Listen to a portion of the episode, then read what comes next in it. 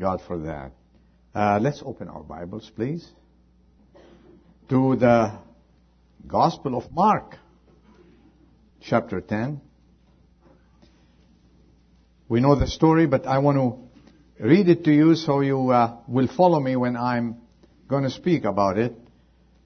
I'll go as fast as I can so I can get you out here on time. And uh, this is Jesus as verse 17, and as he was setting out on a journey, a man ran up to him and knelt before him and began asking him, Good teacher, what shall I do to inherit eternal life? And Jesus said to him, Why do you call me good? No one is good except God alone. You know the commandments, he answered him. Do not murder, do not commit adultery, do not steal, do not bear false witness, do not defraud, honor your father and mother. And he said to him, Teacher, I have kept all these things from my youth up. And looking at him, Jesus felt a love for him and said to him, One thing you lack. Go and sell all you possess and give it to the poor, and you shall have treasure in heaven, and come follow me. But at these words, his face fell, and he went away grieved, for he was one who owned much property. Let's turn again to Acts chapter 24. Acts chapter 24. Verse 22. Acts chapter 24 and verse 22.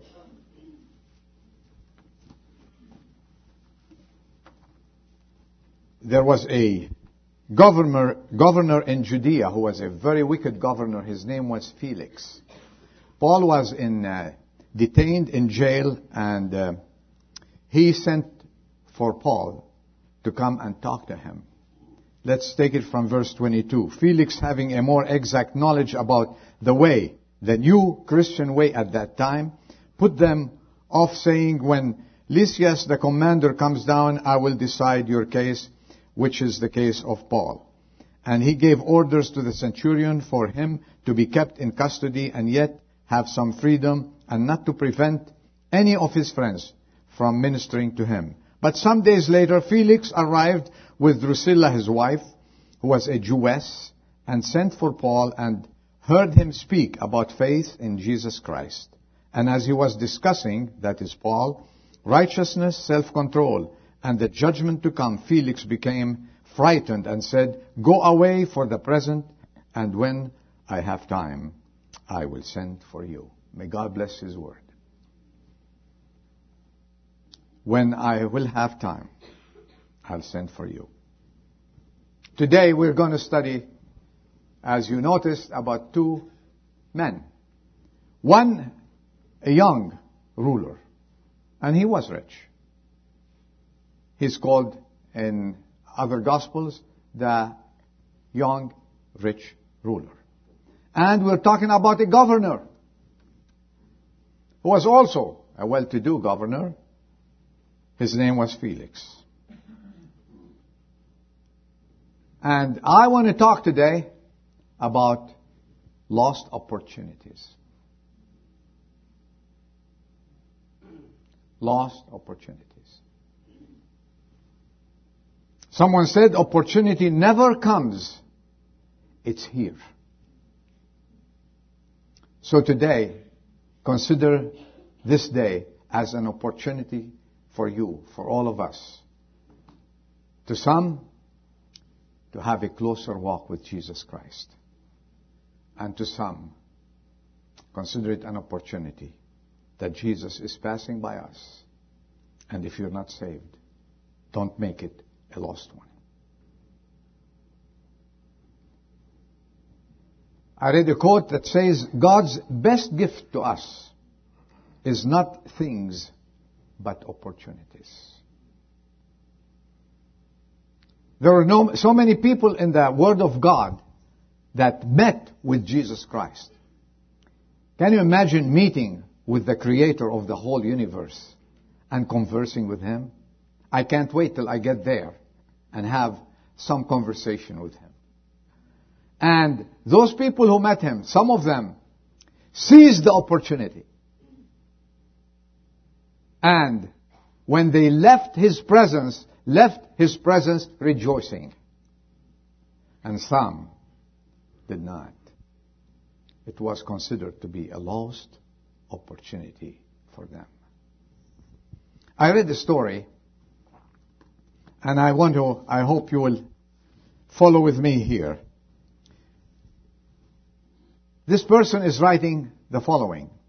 He said, the other day I ran across the story of a man who had a great opportunity that he missed. His friend took him for a ride one day way out in the country. They drove, drove off the main road and drove through groves of trees to a large uninhabited area of land. A few horses were grazing and a couple of old shacks remained.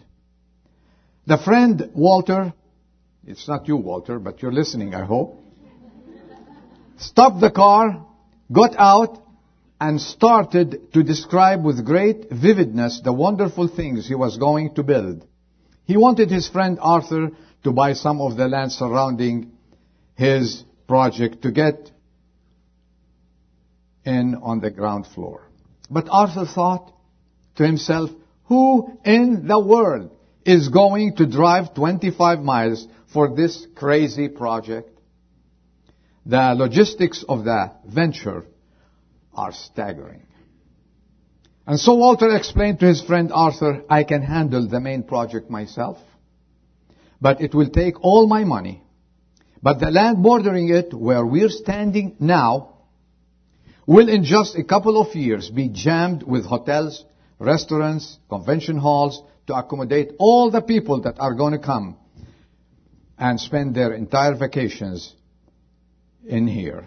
He continued, I want you to have the first chance at this surrounding acreage because in the next five years it will increase in value several hundred times. What could I say? I knew he was wrong. Arthur tells the story today, and he's still alive. I knew that he had let this dream get the best of his common sense, and he's going crazy about it. And he mumbled something. He said, well, I, I would listen to you, but, you know, the money is tight nowadays and my situation does not allow me to look into this matter, but I will look later into it. Later on will be too late, was the answer. They went back to the car. And the last time Walter said to Art, you'd better move on because tomorrow is too late. And so Art Linkletter turned out the opportunity to buy up all the land that surrounded what was to become Disneyland. His friend Walt Disney tried to talk him into it, but Art thought he was crazy. And he will consider it later. Opportunities knock. And as you saw from this true story, when we want to spend our vacation, now we go to Disneyland, don't we? Art's still alive, and he says, I missed a great opportunity. Not that he is a poor man, but he missed being a more richer and a better man than he thought he, he is now. One thing you lack was Jesus' answer to this young man who came to him. This is a remarkable case. If you want to take it and study this case, I hope in your Bible studies that be a, this is a case history. If I were still working and I have a corporation, I would put this as a case history and have my people study it. Every detail of the encounter is important. The particulars are a man, a synagogue ruler, young, rich, righteous, dissatisfied, concerned, eager, courageous, who is in pursuit of the greatest of all blessings, eternal life.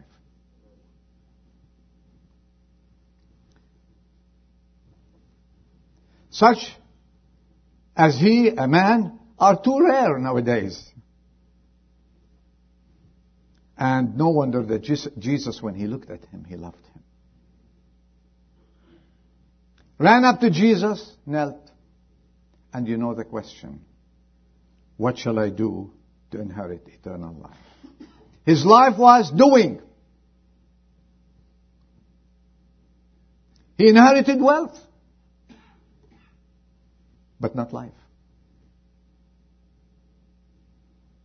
He possessed what we call temporary things.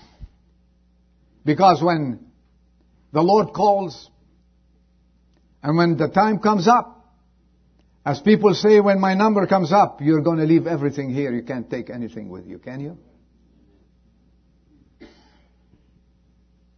Those people who are so imprisoned and busy keeping beautiful cars. Nothing wrong with a car. Without it, we cannot get from point A to point B. Is a car.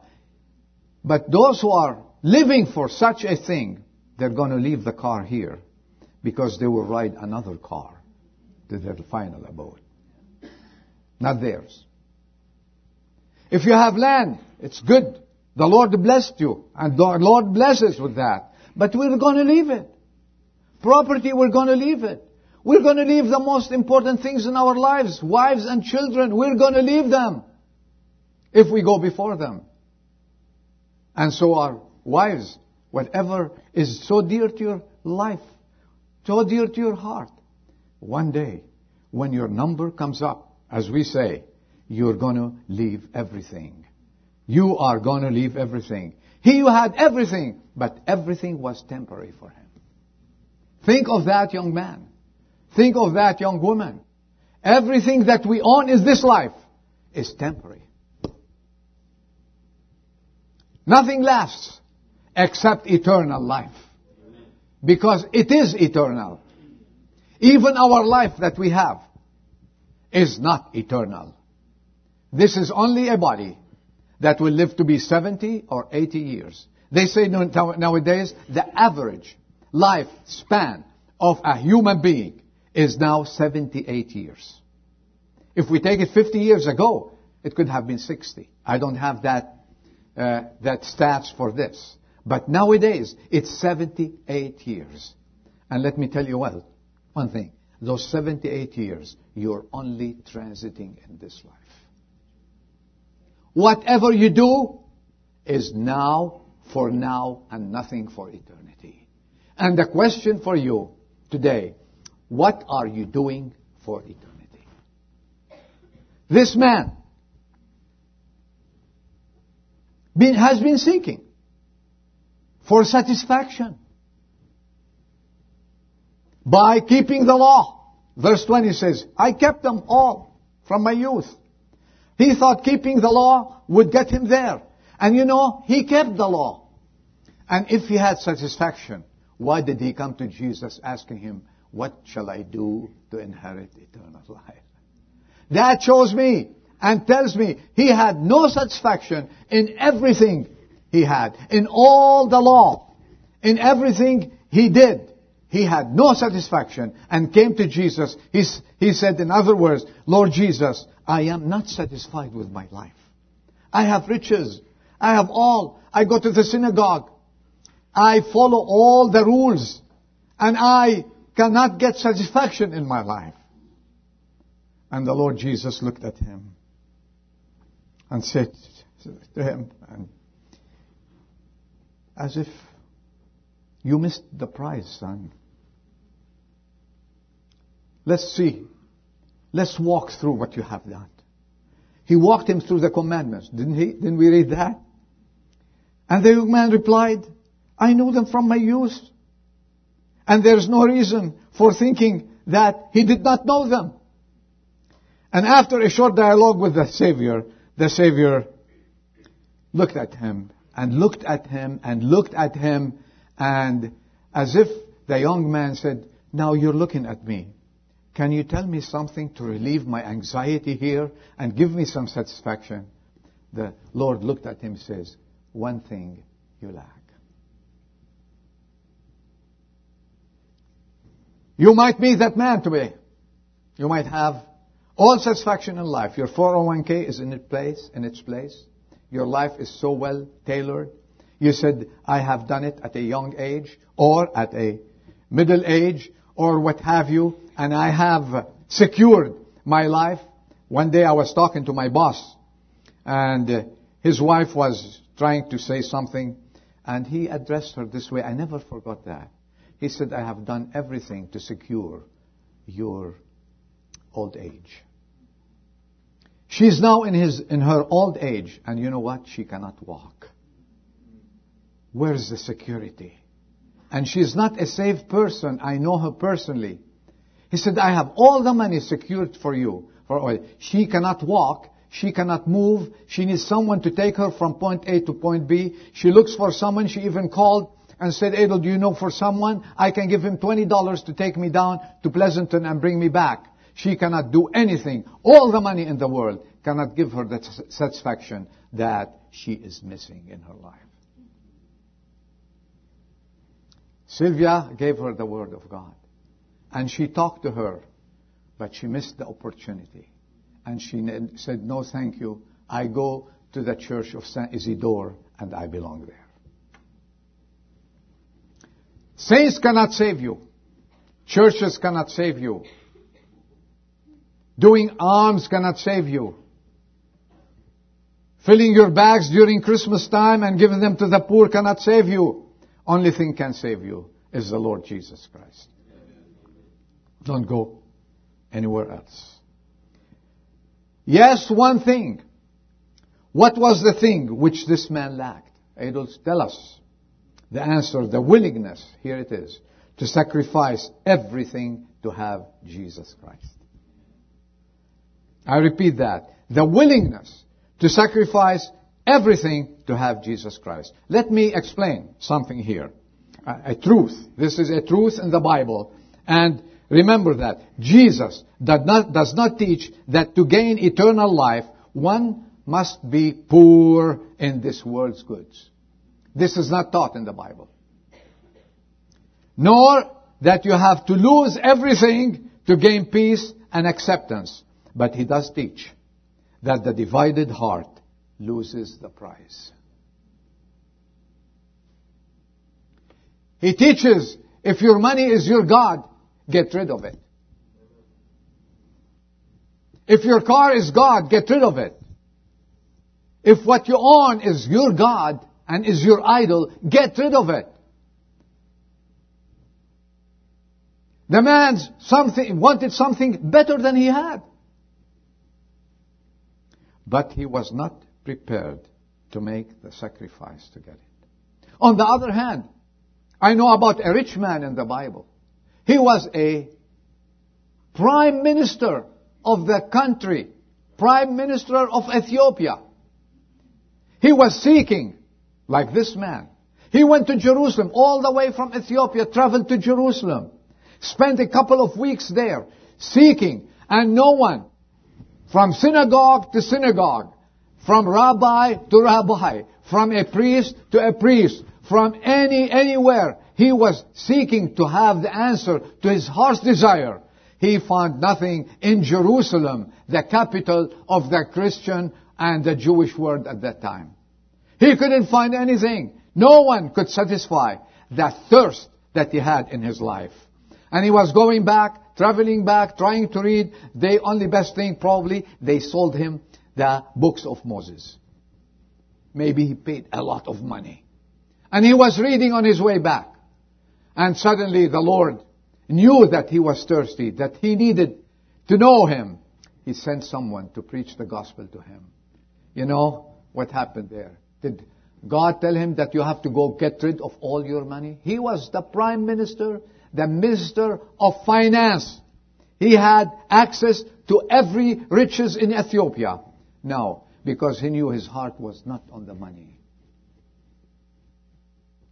His heart was seeking a Savior, and he found him in a parched land, in a desert place, because the gospel was preached to him there, and he took Jesus as his own Savior. And what does the Bible say? He went on his way rejoicing. And when this young man faced Jesus Christ and what Jesus told him, you cannot, your money cannot take you to heaven. Knowing all these things cannot take you to heaven. What did the Bible say? He went saddened. He said, no thank you. No thank you. I can't imagine someone coming to meet Jesus Christ and hear the wonderful words from his mouth and Lord telling him, this is the secret of happiness. This is the secret of life. I am offering you something that you've never dreamed of. Life and life eternal. You want life eternal? It's me. It's in me. Law keeping does not help you out. You know what you need to do. You need to surrender your life. In other words, give me the master key. And the Bible says he left his presence saddened. He wanted God, but not at the cost of his gold. He wanted life, but not at the expect, expense of all the luxuries he's having. He was willing to serve, but not to sacrifice. The one thing that he lacked was the thing that mattered first and last for time and eternity. And why not sum it all up in one word? He lacked Jesus Christ.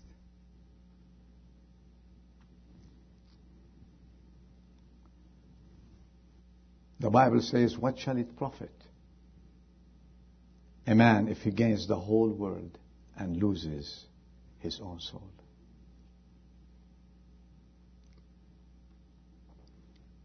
The soul is worth more than the entire world.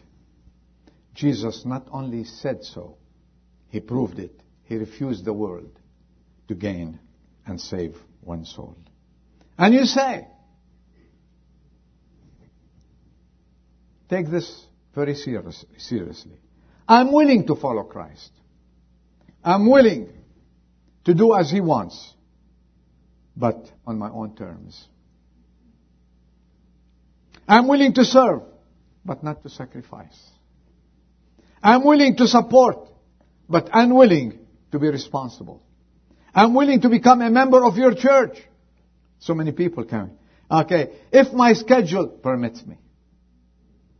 I'm willing to, to be a member uh, without commitment. I have no time. No involvement, please. No bother. And no cross. Dear friend, I have a question to ask you this morning. On what terms are you willing to accept Christ?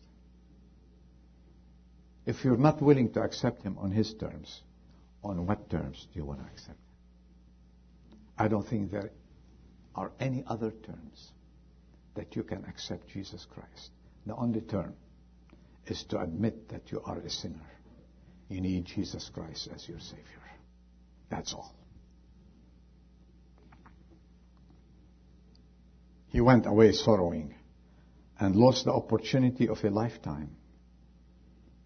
I sure hope that this opportunity that the Lord is presenting to you this morning, or this afternoon rather, will not be a lost one, and we will, will be a way of rejoicing. Like this Prime Minister, he went on his way, what? Rejoicing. What a contrast. Both rich, both well-to-do men, both seeking, one was not willing, one was willing. You know, it boils down to your will. A choice you have to make today. Art Linkletter lost a great opportunity. And he's telling the story today I put it off. Another day, Walter. Another day. Talk to me another day. I have to gather the money. He said, another day will be too late. And he went alone.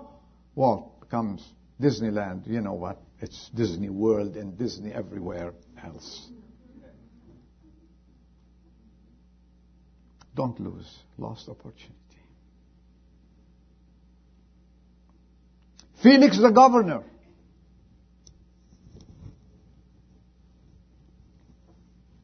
He was the governor of Judea. And he sent for Paul.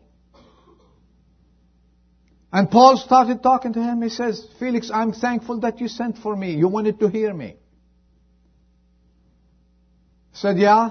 And he came with his wife. He, it was his third marriage. He's living in sin. He was a wicked, wicked governor. And Paul's discourse was on righteousness. Wow. On self-control. He had no self-control whatsoever. On the judgment to come.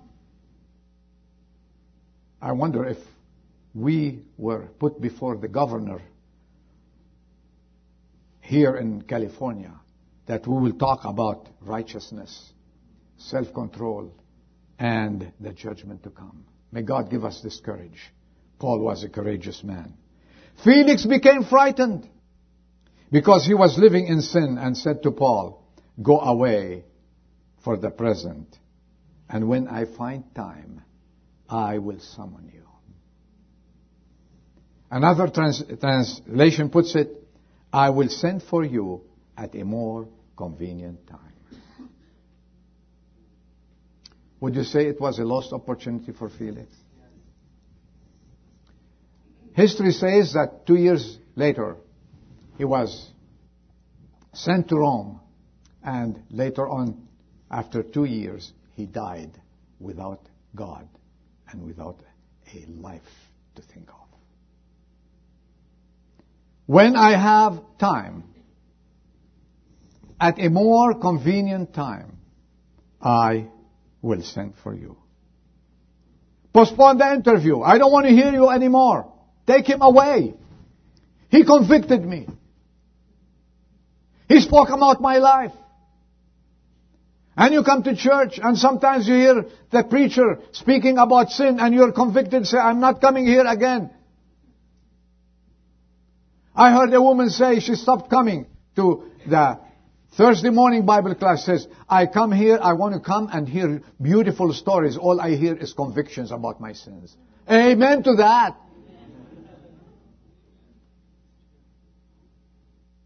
Amen. If the Word of God does not speak to our hearts, who is going to speak to our hearts, folks? If we're not going to be convicted before the presence of God, who is going to convict us? And if we're not going to seize the opportunity, consider it a lost opportunity and you might not have another one again. And such opportunity when Felix said, I'll send for you another time. Did Paul see Felix again? No. Such opportunity never came and Felix became a type of many whose consciences are stirred when they are preached, who are convicted, and they cannot wait to get out the door and never come back. You know what? You're not rejecting the preacher. You're not turning your back against that little church in this valley. You're turning your back against the Lord Jesus Christ. Simple. Very simple. And I say it with a kind and loving heart toward you. Think of that. Don't let this opportunity again slip out of your hands. I heard it before. But don't procrastinate. Some more convenient time. Adol, I hear you. Beautiful words. But you know what? I'll come again. You've heard it before. Do you have a security? Do you have an insurance policy that tells you that next month you'll come here? Do you have an insurance policy that tells you you are going to live next month to be here? You know what? I know my Bible and I think I try to walk with Jesus Christ. But one thing I know, that I have no insurance policy that I am going to be here tomorrow night with you. I don't. It's in the hands of God. And this is the opportunity that God is giving you. Young woman, young man. Anyone who, if you don't know Christ yet, don't make it a lost opportunity. But seize the opportunity and take Jesus as your Savior. Do you know what is the most sworn enemy of the soul today? Tomorrow. I gave you a quiz. You, you did not help me. Tomorrow. Satan cares not how spiritual your intentions are or how holy your resolutions if only they are fixed for tomorrow. Satan will make a deal with you as long as you say tomorrow. I would hear you tomorrow, Paul. More convenient. Tomorrow, someone said, slays its ten thousands. The vows, the promises, the resolutions are never fulfilled. Some other time may say, many say, some other time. More convenient then. They fail to realize that now is the acceptable time, the Bible says. How sad and dangerous that the convenient time never came for Felix and the rich young man left and we never heard about him. And I'm afraid we're not going to see him in heaven. One young man told me, after explaining to him the way of salvation for almost three hours, he says, you know, Adel, today I'm not buying a car from you. In other words, he considered me a salesman selling him the Word of God. It was in this office three years ago. I see him on the streets of Danville, walking like a lost man, the man, and have nothing. I look at him, he looks so miserable. I'm not buying a car from you today. A lady who attends the women's Bible class told my wife after hearing the gospel, and she refused at that moment to pray and take Jesus at her as her Savior. What a lost opportunity. She said, You know, Sylvia, let me think about it.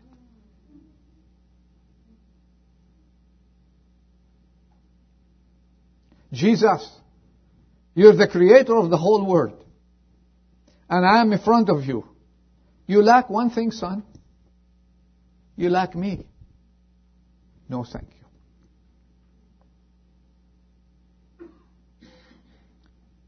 Don't leave saddened from the presence of God if He's talking to your heart today. Don't say some other time.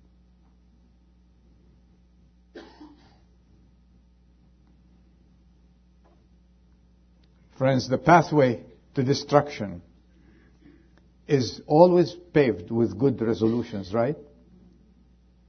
And good intentions. But one day we're going to cross the great divide. And when they cross it, you'll hear the mocking voice crying out, too late, too late. Today is your opportunity to be reconciled with God. Don't be like these two men. Fools.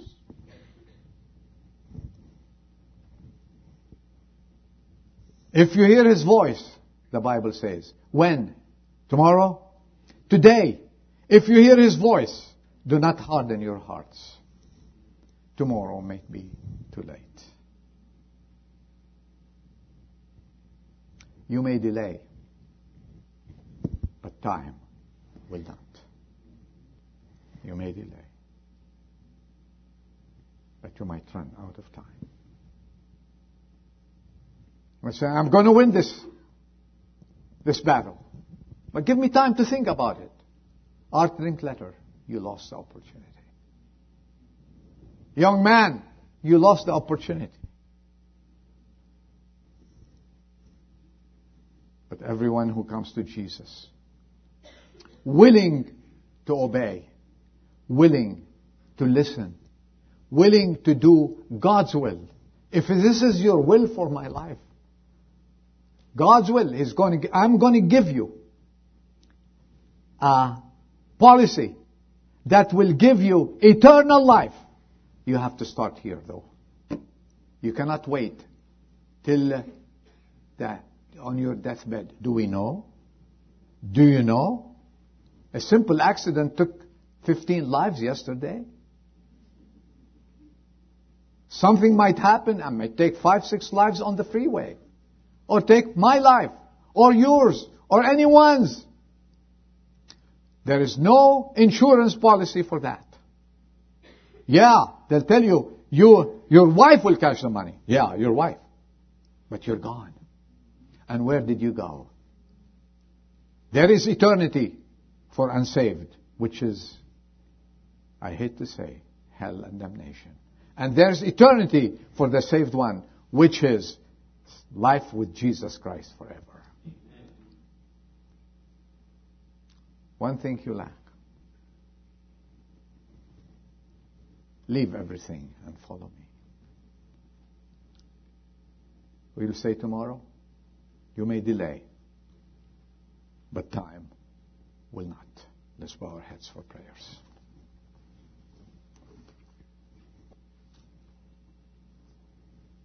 If the Lord is speaking to your heart this afternoon, tell Him, Lord, I have put off my salvation for quite some time. And I have played games and I have procrastinated. I come to you. I want to take this opportunity. I don't want it to be a lost one for me. Please accept me. Save my life. If there is someone in the congregation here who prayed this prayer as I was talking to you here, or who wants me to pray for him or for her, just give me your hand. Lift it up like this. Say, Adel, I want to get saved. I want to take this opportunity and give my life to Jesus Christ. Anyone here amongst us? If there is someone, I'll pray for you. Amen. Amen. If there is someone, lift up your hand. Don't be ashamed. Don't let the devil tells you tomorrow. Tomorrow may be too late. Is there someone? Last call. Do you want me to pray for you? Show me your hand. Anyone? Let's pray. Our Father, we thank you for reminding us that our life is only but a vapor. And any decision we make today might affect our life now and throughout eternity. Help us not to miss these opportunities that you bring our way. And help us not to consider this one as a lost one. And go saddened before your face. But to consider this one a wonderful experience. And we would leave this place rejoicing. Bless each and every one. Help us to live for you. Help us to serve you. Help us to be aware that our life is nothing, it's vapor. And what we do for you lasts throughout eternity. Dismiss us, we pray. In Jesus' name we ask. Amen. Amen.